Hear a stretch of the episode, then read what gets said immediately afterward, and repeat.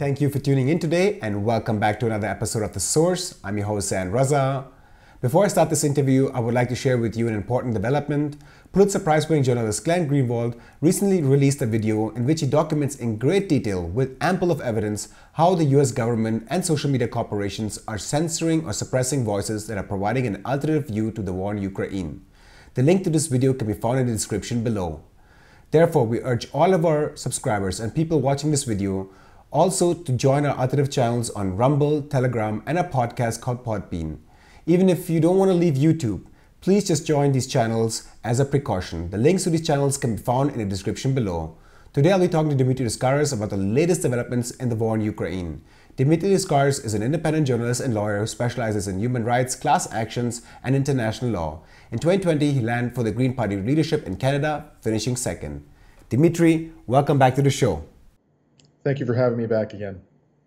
I would like to start this interview with the Black Sea Grain Initiative, or the Grain Deal, an agreement between Russia, Ukraine, Turkey, and the United Nations that allows Ukraine, one of the world's largest grain exporters, to use the Black Sea for its grain shipments.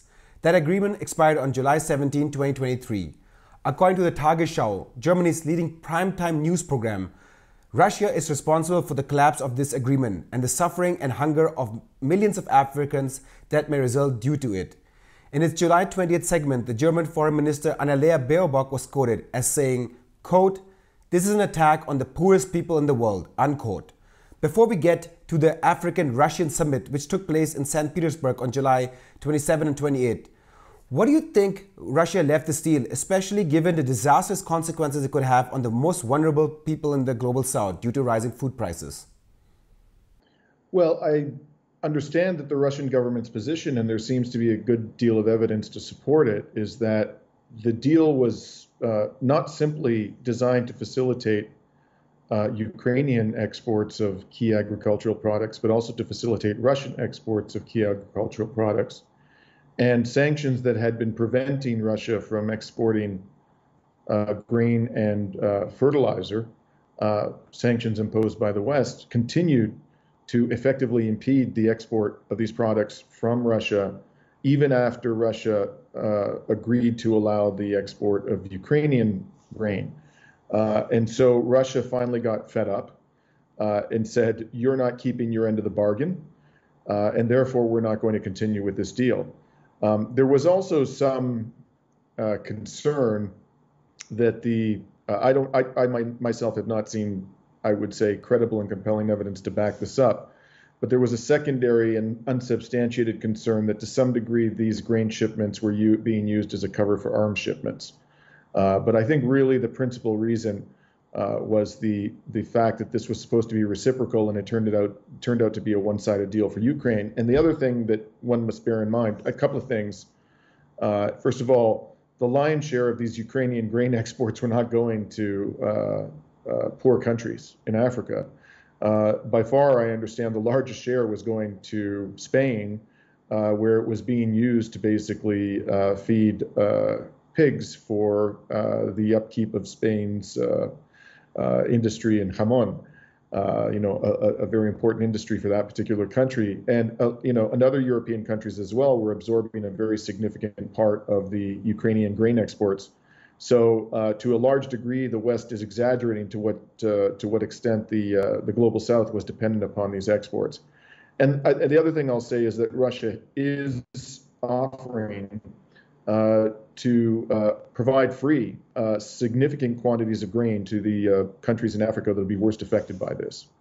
Uh, so at the end of the day, Zain, I think if these sanctions weren't in place to begin with, and they were never approved by the United Nations, the West has, you know, an extraordinary habit of imposing unilateral, non-UN approved sanctions on countries that they deem undesirable.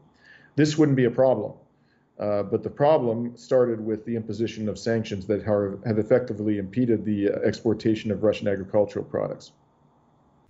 I want to stick to the Tagesschau and their reporting as it's one of the most watched programs in Germany when it comes to daily news. They commented on the African Russian summit in their 27 July segment by stating that the summit was a way for Putin to shore up political support in the United Nations, where the African Union has 50 votes, since Russia, according to Tagesschau, has, quote, hardly any supporters, unquote.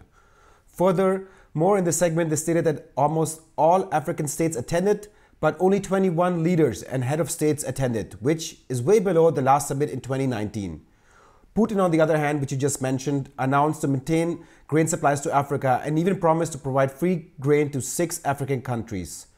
Is Russia's position in Africa faltering? And is this, as Shaw put it, a way to shore up political support? How would you evaluate the summit? Well, as I understand it, only seven countries of Africa were unrepresented. You, you indicated the number of African countries that sent heads of states. Uh, a significant number of other African countries sent uh, delegations and were represented at the summit, even though their heads of state did not attend. So uh, the vast majority of African countries were, in, in fact, uh, represented at the summit. Um, and uh, furthermore, uh, it's important to understand that this is despite the fact that the West is applying very considerable pressure on these African countries not to go. And the West has had typically, you know, significant economic levers to use to apply that pressure. So I think it's remarkable that as many countries were represented at that summit, either by heads of state or lower level delegations, uh, despite this extraordinary pressure.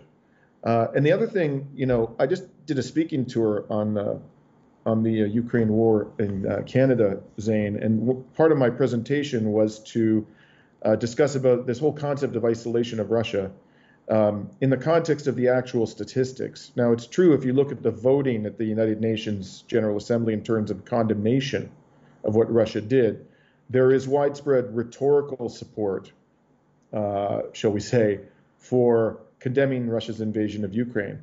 But if you actually look at a map of the countries that have imposed sanctions on Russia, uh, outside of the West, almost no country has imposed sanctions on Russia. And in fact, a close trading partner, uh, the entire, almost the entirety of Latin America has not imposed sanctions on Russia. Almost the entirety of a- Africa, the vast majority of Asia hasn't imposed sanctions on Russia. And even in North America, Mexico has refused to impose sanctions on Russia. Mexico just refused to attend a summit uh, that Saudi Arabia, peace summit that Saudi Arabia is organizing on the grounds that Russia wasn't invited. Uh, and this is, as I say, a close trading partner and ally of the United States and Canada. And the same goes for weapons transfers. The vast majority of countries in this world have not sent weapons to Ukraine, uh, despite uh, very considerable pressure being applied, particularly on Latin American countries, to do that. Uh, so if you look at what uh, countries are doing in terms of concrete action to take one side or the other, the vast majority of countries have uh, taken a position of neutrality and continue to have a robust economic, not robust, but significant uh, economic and political relations with Russia. That's that's the that's the reality, and and that that's been the case throughout the uh, uh, the period of the invasion. I would like to switch to the developments taking place on the battlefield in Ukraine. On July 28, Ukrainian President Zelensky posted a video showing a group of soldiers holding a Ukrainian flag, saying they had seized back control of the village of Staromaiorske in the Donetsk region. The Ukrainian president congratulated his troops on reclaiming the village, and Western commentators call it a significant breakthrough in its ongoing counteroffensive. How would you assess this victory? Are the Ukrainians now finally beginning to break through the Russian lines? No, not at all. And this is uh, a much ado about nothing. This village apparently had had, I stress, uh, somewhere in the range of 200 homes. It was a quite small uh, community. Uh, it has been razed to the ground by artillery. Uh, it is very difficult as a result of that for either side to actually hold it for any significant period of time because uh, the village is within range of the artillery of the, both the Russian and the Ukrainian forces, and there really is nowhere to hide. And in fact, the CNN, uh, CNN, a very pro-NATO, pro-Ukraine media outlet in the United States, uh, just wrote an article saying entitled that those that very phrase, "Nowhere to hide." and they interviewed Ukrainian soldiers who are at the front line of this battle, and they discussed the fact that this uh, village has been uh, entirely annihilated, almost entirely annihilated. It's extraordinarily difficult for anybody to hold it, effectively, it's now in the gray, gray zone. Uh, so this is by no means any kind of a durable or uh, game changer type of event, but really the most important thing of all, Zain, is that uh, nowhere on the long in the front line has Ukraine actually broken through the first line of defense, even the first line of defense. Russia has a layered defense, two, three layers, sometimes more, uh, built up over many months in preparation for this uh, this offensive. And after two months approximately of extraordinarily intense combat uh, and very heavy losses, and I'm, I'm, I'm going strictly on the basis of Western media reports. We don't have to pay any attention to what the Russians are saying. Western media reports have acknowledged that in the past two months, Ukraine has taken extraordinary losses, and they haven't even broken through the first line of defense. By any rational measure, uh, this is a debacle. It's extraordinarily uh, sad and, and, and just tragic to watch Ukrainian soldiers being thrust into this well prepared and robust Russian defense when they don't have sufficient air cover. They have really no air cover at all. Uh, their artillery uh, is not adequate to meet the level of artillery strikes from the Russian side. Uh, they haven't had anywhere near the level of training uh, that the uh, Russian forces have had. And, uh, and they're on the offense, which means they're going to, just by the nature of combat, take significantly higher casualties. So they're doing this, you know, they're, they're, they're setting themselves up for higher casualty rates in the ratio of approximately three to one historically, uh, with inadequate training and inadequate equipment.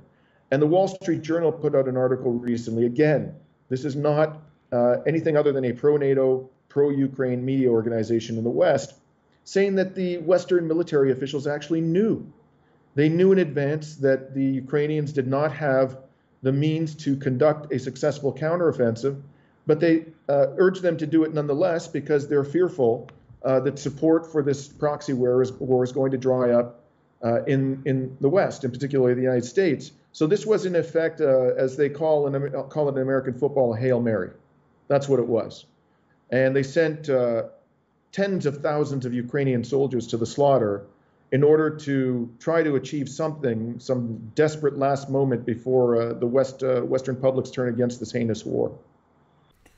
On July 21st, the Tagesschau, I mentioned them once again, did a very interesting segment on the use of cluster munitions that the US recently provided to Ukraine and which Ukraine has been using now in the war. It seemed like a complete justification. In this segment, the reporter firstly stated that Russians are also been using cluster munitions since the start of the war, even on civilians. Secondly, he stated that since Ukraine did not have sufficient conventional ammunition, cluster munitions would help fill that gap. Thirdly, he reasoned that the defense minister of Ukraine provided a plan that committed to not using cluster munitions in the Russian territory and only on the battlefield where a proper accounting would be used where these cluster bombs were dropped so that in the future it would be accurately assist in the demining process. What do you make out of these reasons? Does it justify the use of cluster munitions by Ukraine? And will this weapon be decisive in breaking the Russian defense lines? Uh, first of all, uh, I don't know that it has been established that Russia did use cluster munitions, uh, particularly in civilian areas, uh, prior to uh, the provision of cluster munitions to Ukraine. Uh, my understanding, in fact, is that the Pentagon was asked this question last year by the press whether or not Russia was using cluster munitions, and the Pentagon's response was essentially that we don't know. so it's certainly possible that Russia did. Uh, but Russia has not undertaken not to use these cluster munitions. It isn't a party to the treaty that bans them, uh, first of all. And secondly, even if it's true uh, that Russia used cluster munitions, that does not justify the West providing cluster munitions to Ukraine. Uh, you know, we don't have to uh, engage in the behavior uh, that we have condemned in the Russians. And in fact, at some point, I believe it was the prior spokesperson, not the current one, for the for the Biden administration, uh, you know, referred to this as a war crime. So we're going to engage in what the Biden administration characterizes in, as war crimes because the Russians have done so. Uh, I thought that we in the West were supposed to set a higher standard uh, and that we were supposed to be the champions and defenders of international law and human rights. So, uh, whatever the Russians may have done in this regard, and if they've been using cluster munitions in civilian areas, of course they should be bitterly condemned and people should be held accountable for this in accordance with due process of law. But in no way, shape, or form should we, uh, you know, consider ourselves uh, free of any moral or legal obligation uh, to refrain from the use of cluster munitions or providing them to Ukraine. According to a July 31st report by Al Jazeera, Saudi Arabia is preparing, what you also mentioned earlier in the interview, to host a summit to discuss Ukraine President Zelensky's plan for peace. The 10 point peace formula, as it is called, includes the restoration of Ukraine's territorial integrity, the withdrawal of Russian troops, the release of all prisoners, a tribunal for those responsible for the aggression and security guarantees for Ukraine. Russia has not been invited, whereas high level officials from the US, European Union, UK, and other countries are expected to attend. How do you view Zelensky's plan? Can it create a basis for peace and help end the war? If not, what would a realistic plan look like? So, uh, this should not be called a peace deal. What Zelensky, a, a peace deal, as I understand that term, and as I think most people understand that term, is two parties bringing an end to a war before there's a decisive defeat of one side or the other and engaging in mutual compromise. And sometimes one side will be forced by circumstances to make more painful compromises than the other. But the key term, the key element of any true peace deal is, is, is compromise. A compromise that results in the cessation of hostilities before one country is completely destroyed and defeated. What Zelensky is doing is basically his so called peace deal is a, a demand for Russian capitulation. Russia gets nothing out of that so called peace deal. That's not a peace deal. Now, maybe you take the position that this is uh, the right thing for the Zelensky government to do, that it's entitled to demand every one of these things. But let's not pretend that this is going to bring about uh, an, a cessation of the hostilities before one side or the other is defeated. Russia has absolutely no incentive to accept those terms because it amounts to a complete and utter defeat. Uh, and here's the reality, Zain. It's absolutely clear uh, that there ain't going to be no deal, no compromise involving Russia, where Russia gives up not only the four oblasts that it has uh, uh, annexed under its own laws uh, following the invasion, but Crimea as well, uh, which for 200 years was part of Russia and is of strategic significance to Russia. That's simply not going to happen. And we should stop pretending that that's going to happen. That one day Vladimir Putin is going to wake up and say, you know what, I was wrong all along, and I'm going to withdraw all of our soldiers, including those from Crimea, and you can have all the land back, and you know, and we're going to uh, let you enter NATO, even though we regard that as an existential threat. Uh, and we're going to not deal with the problem of neo-Nazism in your country, and we're not going to have any deal in place that requires you to honor the Minsk Accords, which you flouted for eight years. This is delusional, Zain. It's absolutely delusional, and we should stop pretending that this is going to lead to anything other than a continuance of this war, ultimately leading to one defeat. And that defeat is almost certainly going to be Ukraine. This is the height of irresponsibility. If Mr. Zelensky is truly interested in bringing an end to the suffering of his people, he has to sit down at the table without preconditions and be prepared to make at least a few compromises. And at the very top of that list should be finally Ukraine's agreement not to enter NATO. At a bare minimum, and he's not even offering to do that. Uh, so I think that this is uh, just a delusional behavior that will ultimately cause only more, more suffering to the, uh, uh, the, the, the, Ukrainian people who've already suffered so much.